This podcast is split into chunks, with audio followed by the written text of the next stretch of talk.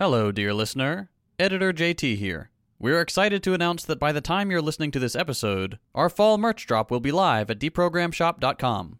Whether you want a little Fidel peeking out of your frocket, a lovingly recreated Don't Tread on Me sticker, or Hakim's patented theory carrying tote, we've got you covered. The drop is live right now through October 15th, so go snag a hat before they're gone. All patrons will also receive a special discount because you're our favorite little piggies. Thanks for your support, enjoy the merch, and now on to the show.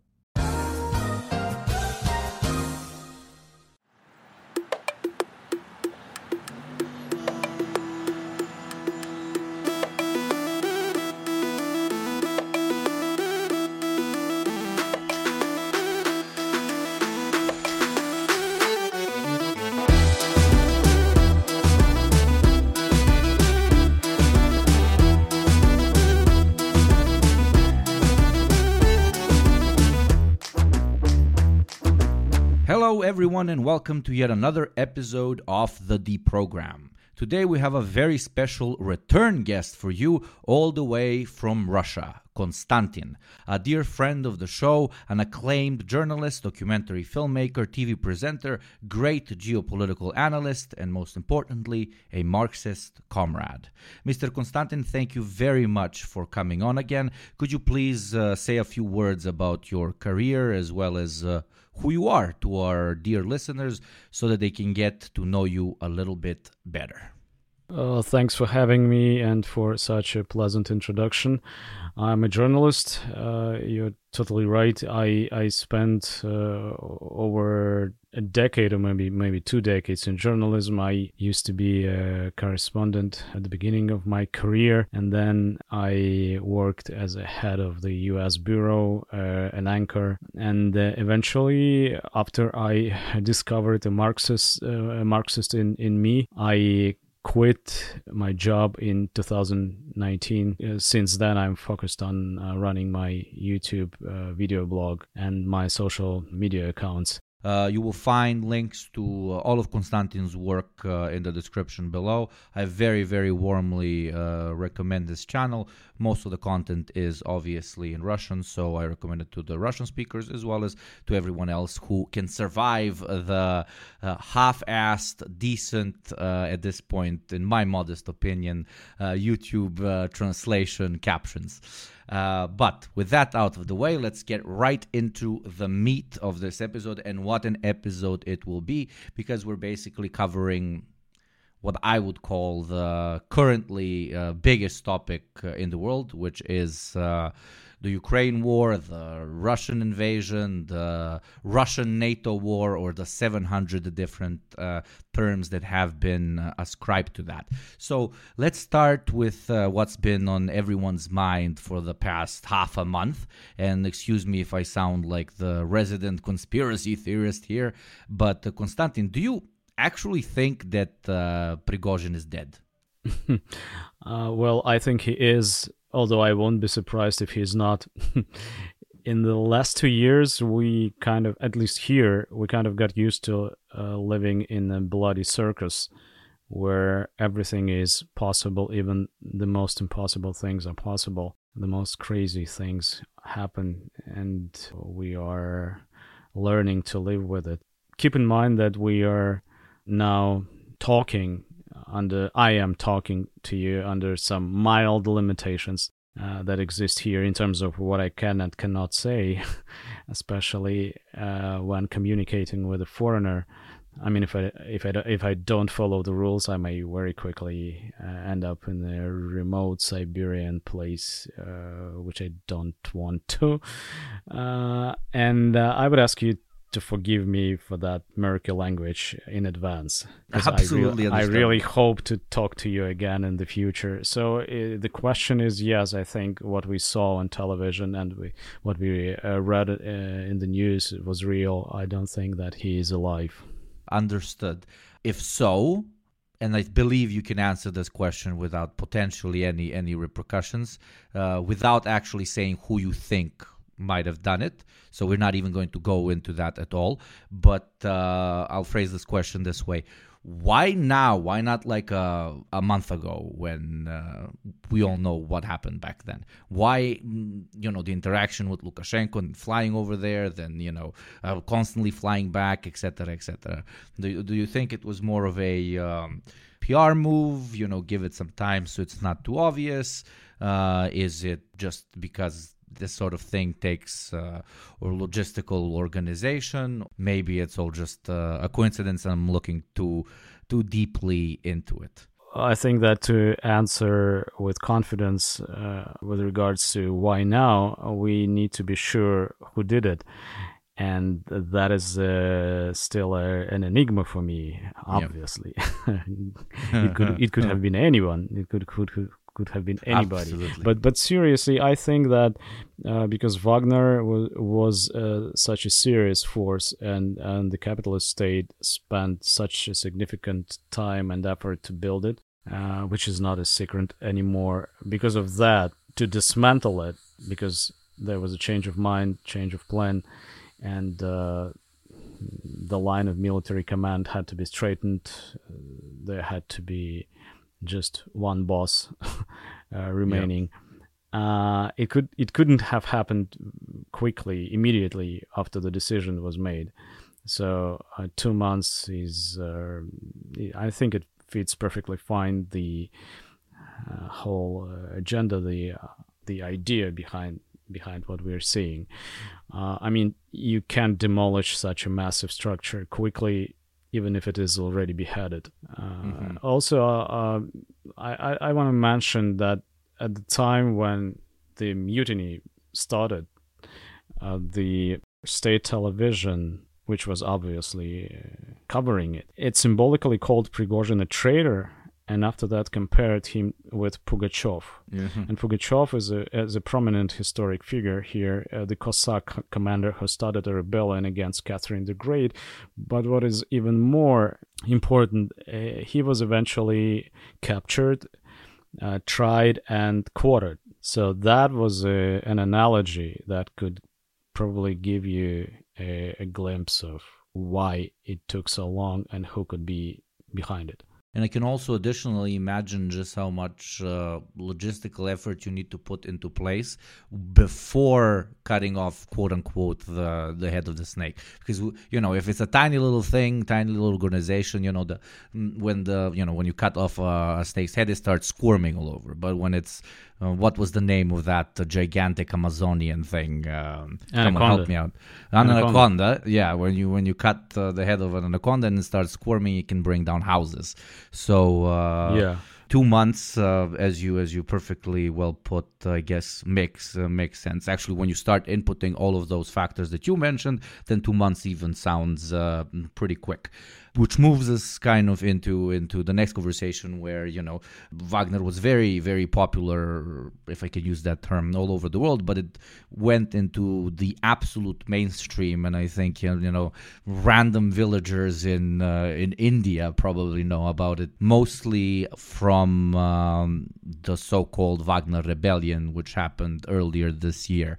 So as you, someone who was there, and especially a professional journalist and so on, I want to ask you, what was you know the scene like at home when uh, the so-called rebellion started? How did you feel? How did others? Was it a sense of skepticism, optimism, fear, or you know, depending on a person's political compass, uh, all of those? I can tell you what was I was doing uh, to introduce, I guess, a bit of levity. I was in a random bar or a club, and uh, a Russian friend of mine that I was supposed to be seeing then he comes to me and he's like looking rel- not disheveled, but he's like, uh, you know, uh, kind of skeptically smiling smiling, and I'm like, "What's the smirk about?" And he, and he just shows me the phone. I'm like, "What the fuck is this actually happening?" and he's like, "I don't know if it's actually happening. Nobody knows if it's actually happening." So I'm wondering if uh, you know I can. He was a relatively decent representation of what you guys felt. So yes, please tell us. Very similar. Uh, I think that was a, a very common reaction you probably heard that one of the Wagner tanks was parked in front of the Rostov circus. Yeah. And I think it tells it all. The feeling was one of an ongoing farce, although a bloody farce. A strange mixture of fear and irony is how ordinary people perceive it not only that particular incident, but the whole situation in general. Uh, as for me, uh, we heard that the Wagner column is uh, approaching Moscow. There were rumors that checkpoints are being built and firing positions uh, installed. We nevertheless we couldn't stop laughing. I yeah. i swear you uh, we couldn't stop laughing because of the absurdity of the whole thing. Yeah. Obviously and our comrades in ukraine know it better than anybody. There is nothing funny whatsoever. But still it was so absurd and the mere piling up of that absurdity over yet another absurdity it, it made you smile. So yes we laughed i have to confess, given that I, I i i was in rostov uh, one week before the whole thing began and there was no sign of anything approaching. Uh, so I, I, I could have caught in this uh, if i decided to stay there for a little longer. so I escaped miraculously uh, this spectacle. So yeah, we decided to get to the nearest grocery store to get some food. That's all we could do, and many other people um, contemplated the same. And an absurdity it was. And when the march was suddenly abandoned, when Putin spoke on television and the Prigozhin uh, team withdrew to Belarus, mm, it was like, what the hell is going on? Exactly like you describe it. What what the fuck was it? Circus. I think this was a circus, and it is a circus. Uh, I think, despite all the losses of human life and destruction, this was the most popular metaphor uh, on the web and in you know people's everyday communication. Absolutely, that that, that is. Uh very direct picture that you uh, that you paint, and I can I can very much so uh, feel it, uh, you know, resonating through the microphone, quote unquote. And as much as sometimes it's um, feels unnatural to laugh at certain things, especially when human lives are are involved human lives are, are being taken. When it comes to such a precipice of insanity and you're like is this as well? Because i remember that my friend was saying like this as well like what's next? Like in, in yeah yeah days, exactly. like i, I, I was going like, to say yeah uh, well one what you're quoting me. I, I, was going to say the same thing. Are we going going to be attacked by alien invaders? And even that won't make us uh, you know tremble because we already prepared. You're gonna be like okay come for some chai. Oh jesus fucking christ. Like at this point we don't even care. Yeah oh lord I can imagine. Uh, but okay, going back from the aliens to the to the illegal aliens, uh, Wagner.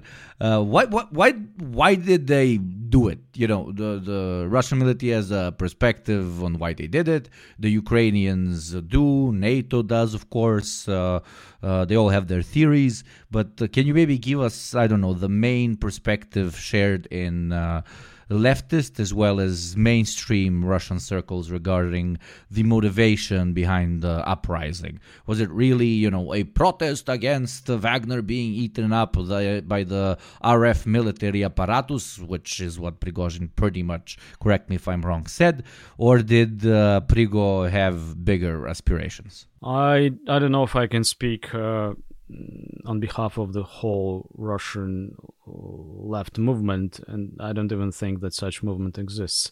But uh, from the Marxist perspective, I think that we have to always look for contradictions in every matter of fact, every event, uh, every act of human life or anywhere. We are looking for contradictions, and there was a plenty of them. I laid out my version, my view uh, of w- what happened on my YouTube channel in the episode of Agitprop, which is my n- news show.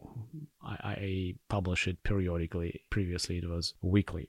Uh, I think that we should not look out for some hidden schemes or scenarios. What the whole thing meant was that there was a contradiction within the ruling class and it doesn't really matter how we came to that and what caused it.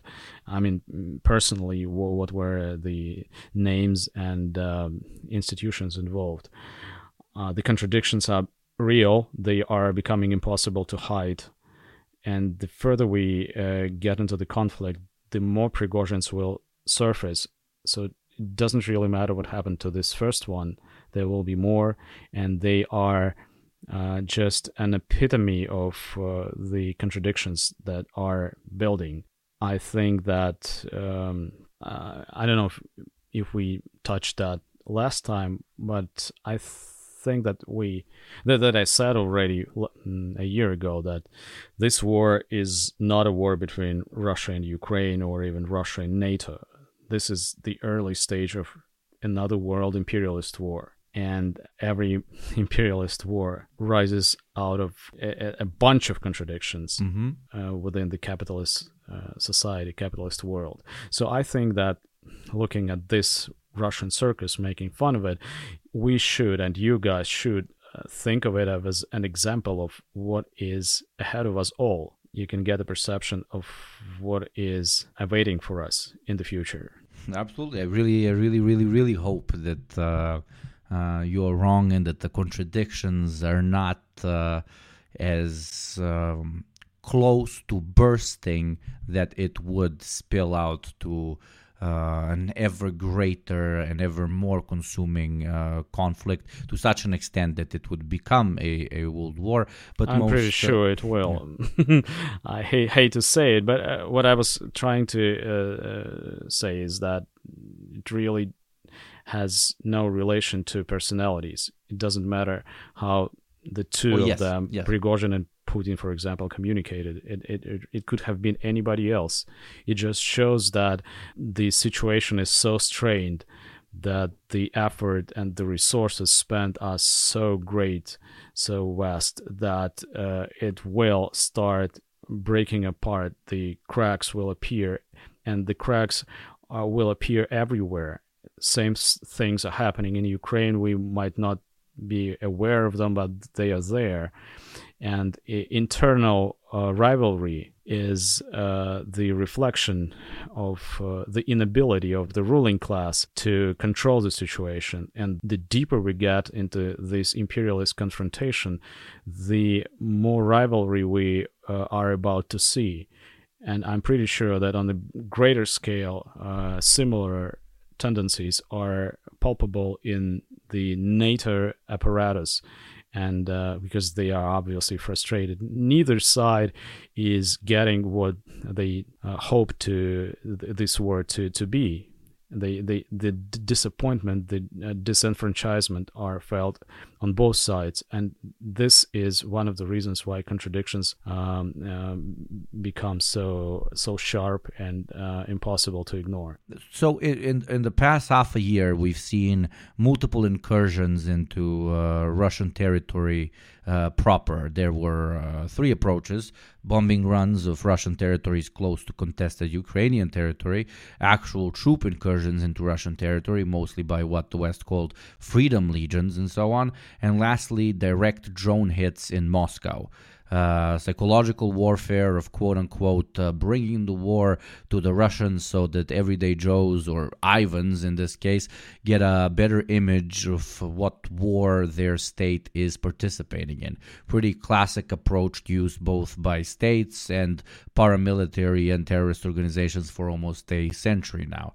But what's uh, more interesting to hear would be uh, your assessment of whether it's actually working. Uh, is it maybe even backfiring? You know, how how how is the Russian state and more importantly media apparatus uh, reacting to it, uh, and how are they maybe spinning it? Uh, if they even are, I don't know exactly how the media apparatus is reacting because I'm I don't have a television uh, smart a, a man TV, TV set at home. I, I'm not following everything they are saying. Um, I'm pretty sure that they are trying to uh, make things l- look like uh, there's nothing serious that you won't be able to break our will and determination. But in fact, all the attacks and incursions that you mentioned, I don't think that they really have such an impact as, as somebody who planned them was hoping to achieve. Mm-hmm. And not because the Russian television is right, and and you, you know the the classes of the Russian society are united around the Russian bourgeoisie and oligarchs. and we all feel ourselves as part of one solid nation. I think that uh, the reason is an overwhelming apathy within the population. Like the, um, as I said, we were not surprised learning that the Wagner column is moving on Moscow, and if it were aliens invading us, we wouldn't be surprised either.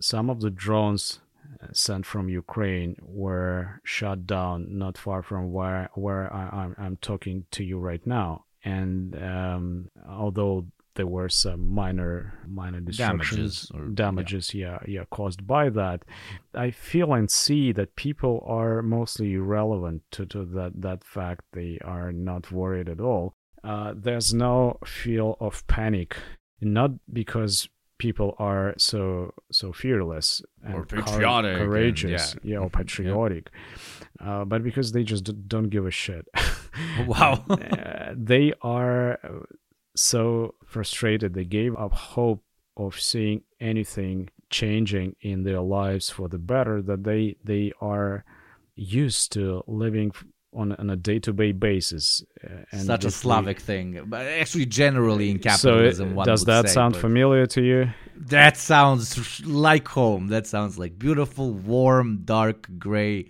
sweet home. desperation. Like absolutely anything may happen. We we what can we do about it? People and just it's not. ask, it's not like nihilism where you're like okay like absolutely nothing makes sense absolutely just uh, ride whatever horrible fire wave is flowing beneath your feet and wherever life throws you it throws you this one is kind of how do i uh, how do i put it it's uh, absolutely knowing that things can get better but yeah. absolutely knowing that they are not going to you know that Yeah. kind of uh, negativity. I can go further. I think that we know that they will get worse, but since we can't do anything about it and we don't want to do anything about it and we don't want to because we are not forced by by the circumstances of our everyday life.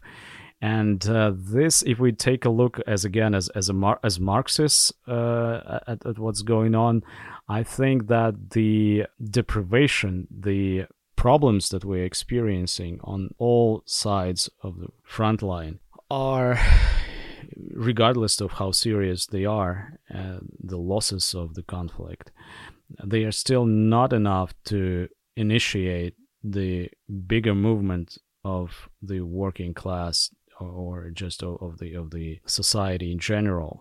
There is still a lot to lose for many people and Yeah. there it is quite common for many people to think that if everything goes down the tubes at least i can survive and i can it, it doesn't have it, it doesn't relate to me as far as i know it, a very similar mood is uh, in ukraine not where the war is like physically present and going on already but um, if you drive 300 400 kilometers from the front line. It is a petty bourgeois attitude to reality. It, it, it is universal. It's not russian or ukrainian and it is still here. Uh, regardless of how poor a particular person is you can still psychologically be on that position and i think that uh, we are very far from feeling the pain seriously. Although the, again the human toll is high it is blood and death and uh, desperation on all sides and everywhere.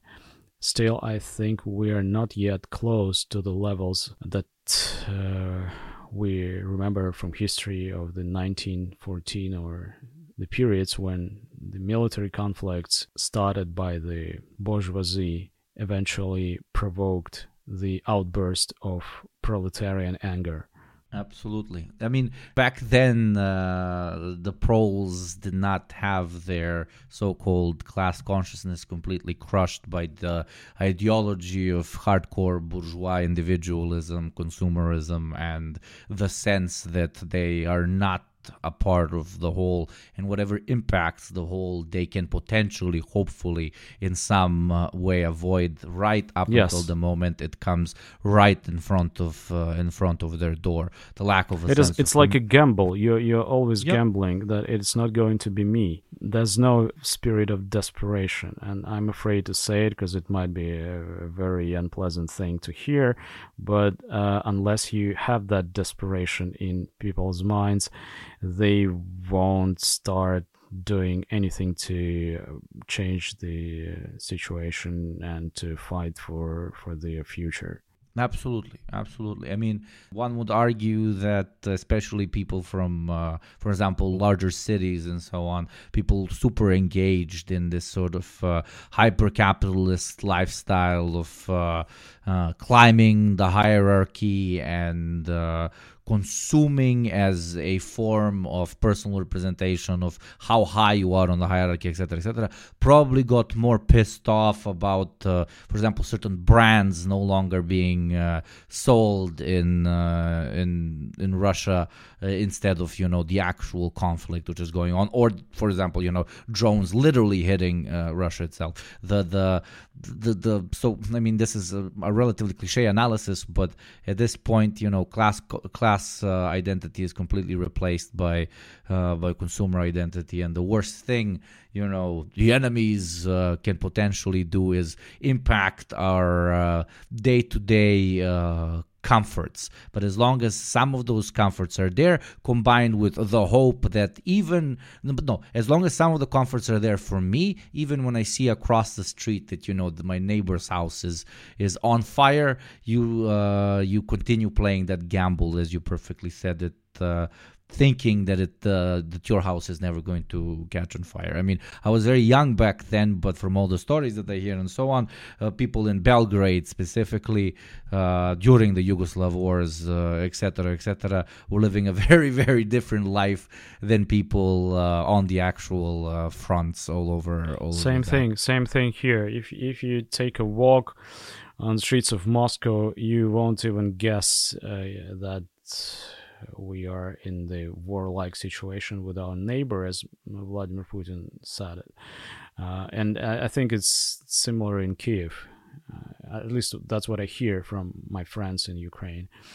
Yes, it is not that far, and uh, it means that there's a lot to lose before uh, people on all sides will start start waking up. Yeah, yeah, and that that that analysis I think can be applied not only to like uh, places uh, which are in conflict. I mean, it can be applied to places which are currently at war most intensively, because one would hope that being in a state of war, driven quite literally by bourgeois interests, would you know spark a bit more class consciousness, which we talk about so much here on the show.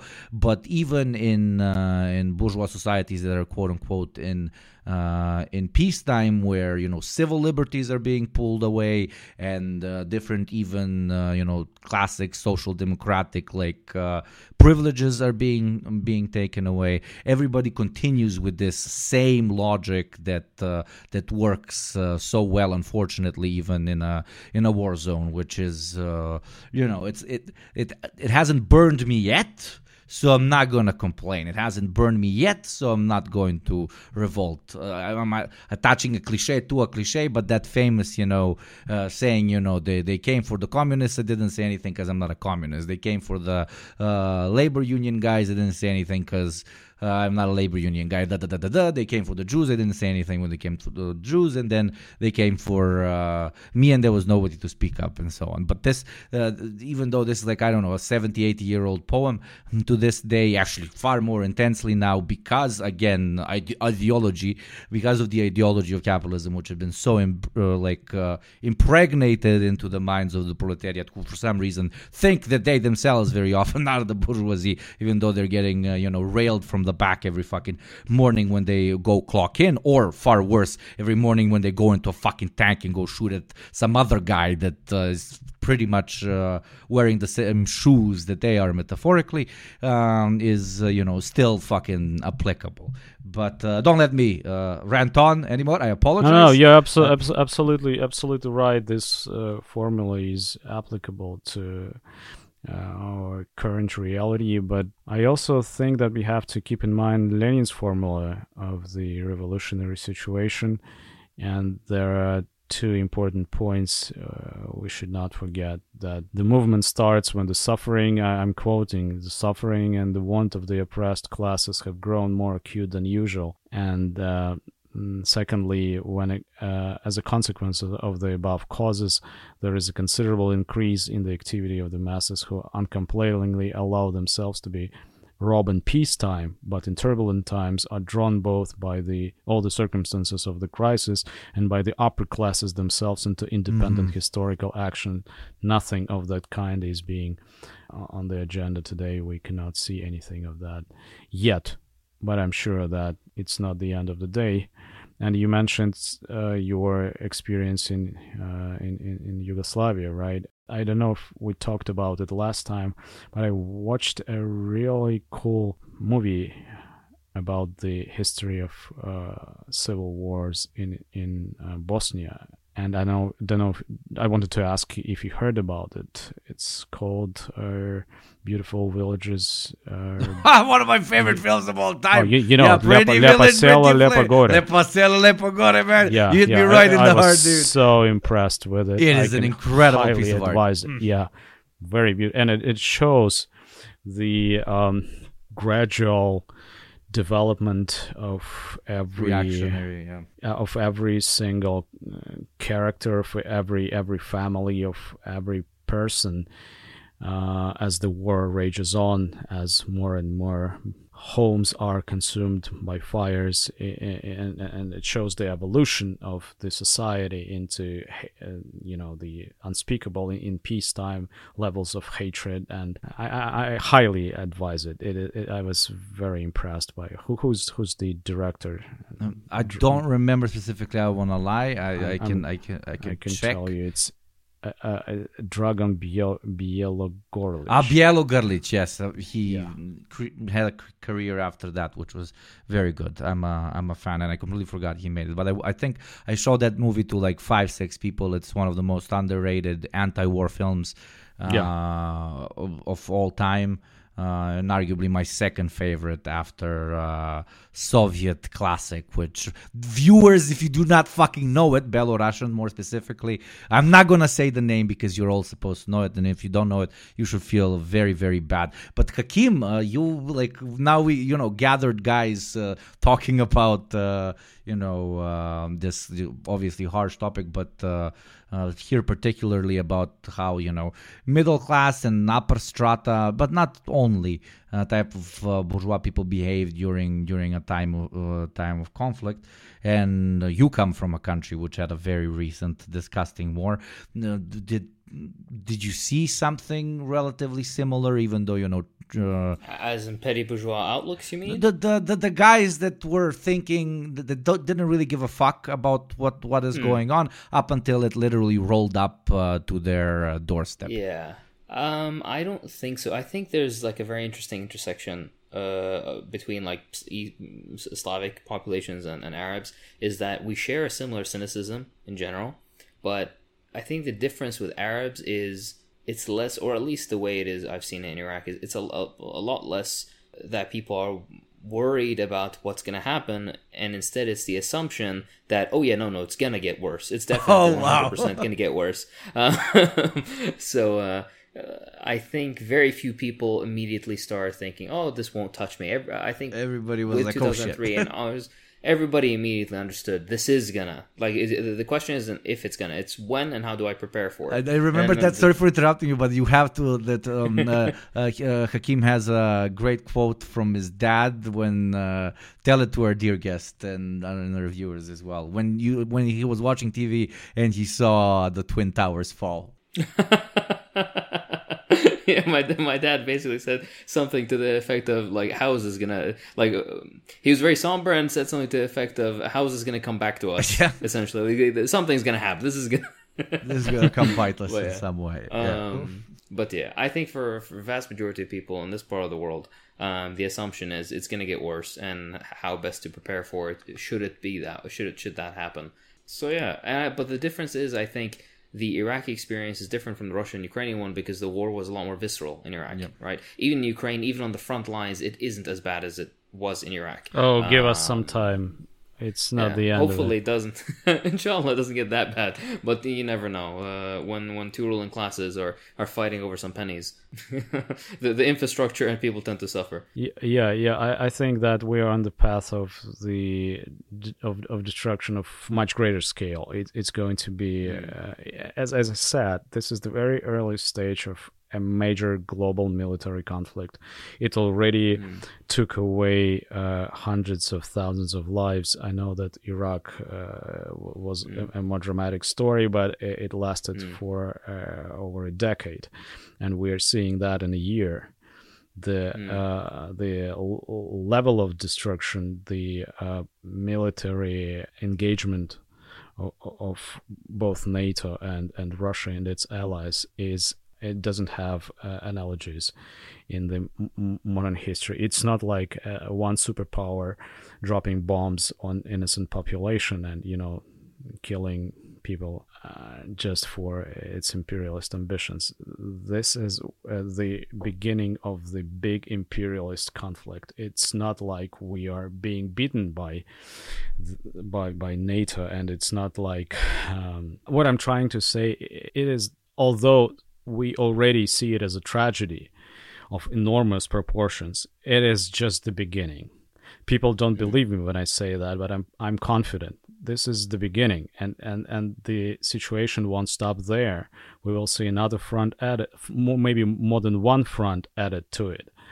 And I'm I'm thinking seriously that uh, it is just a a preface uh, to um, a major military conflagration in Southeast Asia, because the two centers of capital, two imperialist centers in the world are the U.S. and China.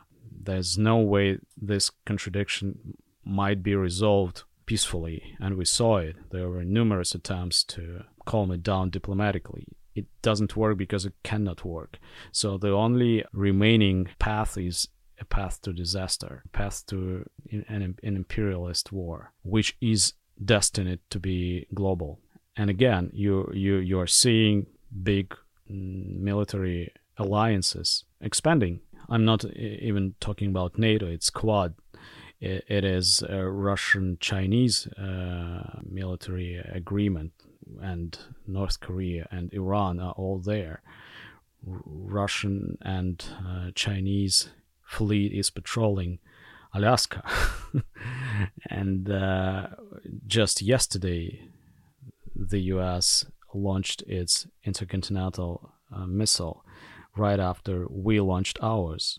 It is a very dangerous intersection, and I think that it is. It couldn't even be compared to all the wars that we saw previously. It is.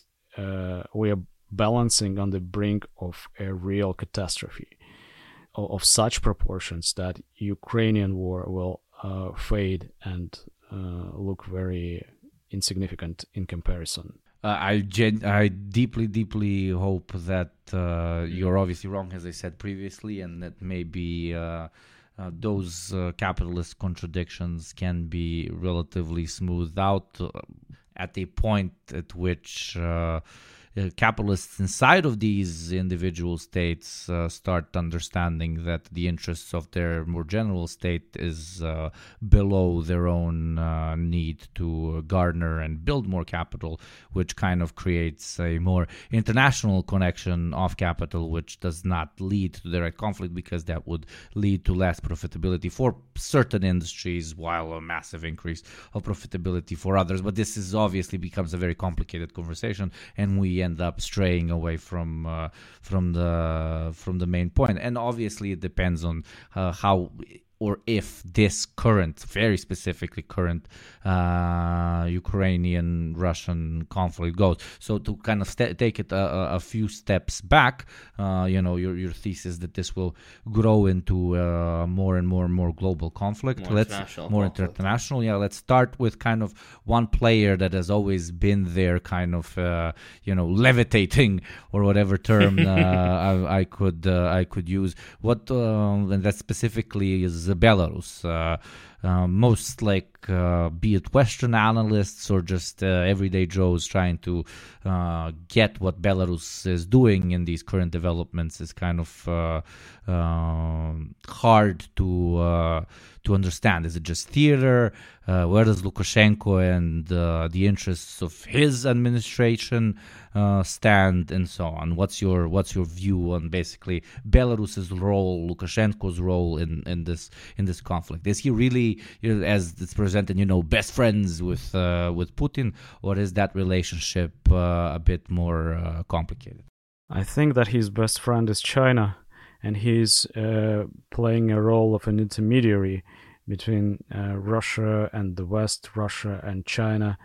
And uh, due to the growing political instability inside Belarus, he's more attached to Russia now, but there was uh, there were very very um, visible contradictions between the Russian uh, governing elite and the and the Lukashenko circle in the past, up until the people's protests in 2020. Um, he was very um, very skeptical towards uh, you know moving closer to Russia, and uh, now it all changed, but not because Lukashenko changed, because the political situation situation is is changing. I think that again, uh, Ukraine is uh, we cannot go very far from what I from my supposition uh, that. Um, this is not an isolated military conflict. It's a part of the bigger competition and when something is happening in Belarus or Kazakhstan, uh, in Russia itself, it has very immediate and direct relation to the Chinese interests. I see it as a manifestation of the uh, Chinese uh, economic expansion to the West and uh, the the West's uh, very distinct desire to use all means possible to stop it. It is it is competition. What capitalism is is competition. So we are seeing competition through other means. And uh, Lukashenko, to me, he is just a, a representative of the Chinese capital, uh, of, of the Chinese. He has his own interests, obviously, but he's acting in this team. And what uh, makes the situation similar to the one of the uh, beginning of the 20th century is that the two major camps, and two years ago it wasn't so evident, now it is evident.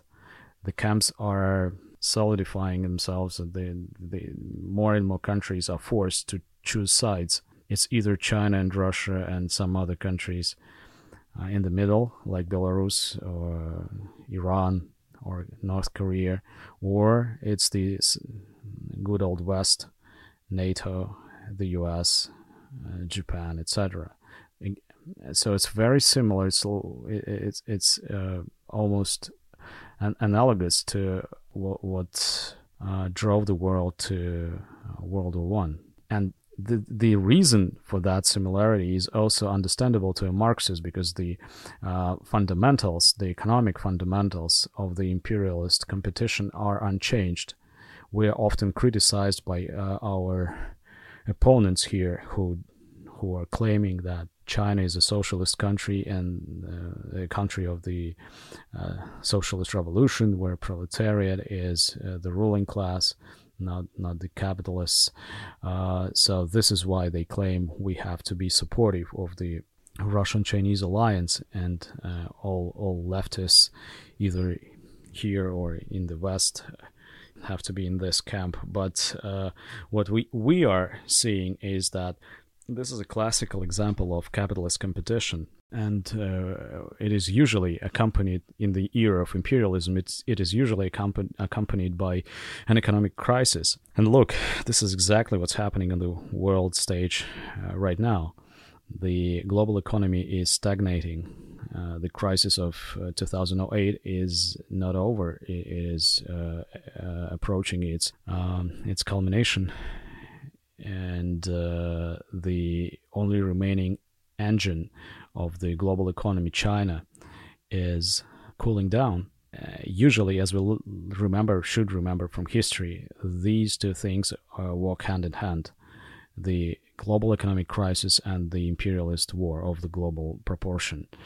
Um, I see it. I'm sorry for driving back to my favorite track, but uh, this is also to me when I look at Lukashenko, I, I see him playing a very logical tune, uh, but uh, that tune uh, also melts into the whole ensemble of the imperialist of the growing imperialist uh, competition. And uh, he's just a minor player Absolutely. So no, no matter what someone, uh, particularly be it uh, a comrade or not, uh, thinks about uh, the Chinese system or uh, Russian actions in uh, Ukraine or NATO actions in Ukraine or uh, the you know the, who quote unquote is in their eyes uh, the beacon of hope in this future conflict or uh, you know the devil incarnate uh, themselves. Uh, most people kind of have their own camp as you very eloquently put. But what's kind of interesting and it was interesting to to most people at the beginning of world war one as well is those certain players that have kind of stayed either relatively undecided or it seems that they are kind of changing their position. I don't know if you've noticed mostly in uh, liberal states or what liberals would call conservative states, but we all know that you know th- those are kind of the same tent. Uh, have you have you noticed a certain kind of uh, shift? Uh, when it comes to their uh, position towards uh, their official position towards the conflict. I mean, we've seen far right uh, leadership coming into power in Italy after having multiple times uh, said that they are uh, very skeptic of uh, of you know the support towards uh, Ukraine and the war, and then they came into power, and that that tune changed. We know about Hungary's constant you know balancing of uh, we're here, we're there, we're here, we're there. we know what the French far right thinks as well, and far left.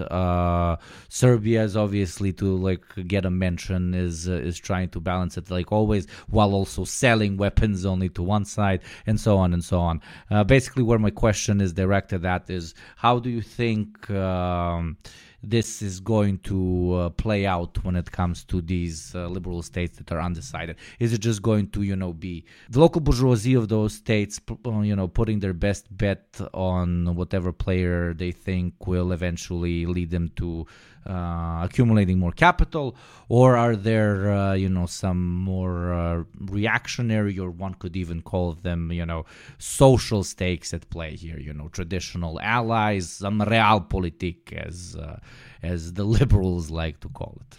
I think that it is and it will be uh, going on according to this historical analogy that I already drew like Bulgaria and Romania in 1913, 1912, and other smaller countries were stuck between the two major military groups uh, and and major economic uh, camps. Uh, same thing is happening today, and uh, it is very sad for them. That, but yes, they would bet on the most. Um, in their opinion, on, on the side that will guarantee uh, their uh, capitals and the their uh, security of the of the of the of their possessions.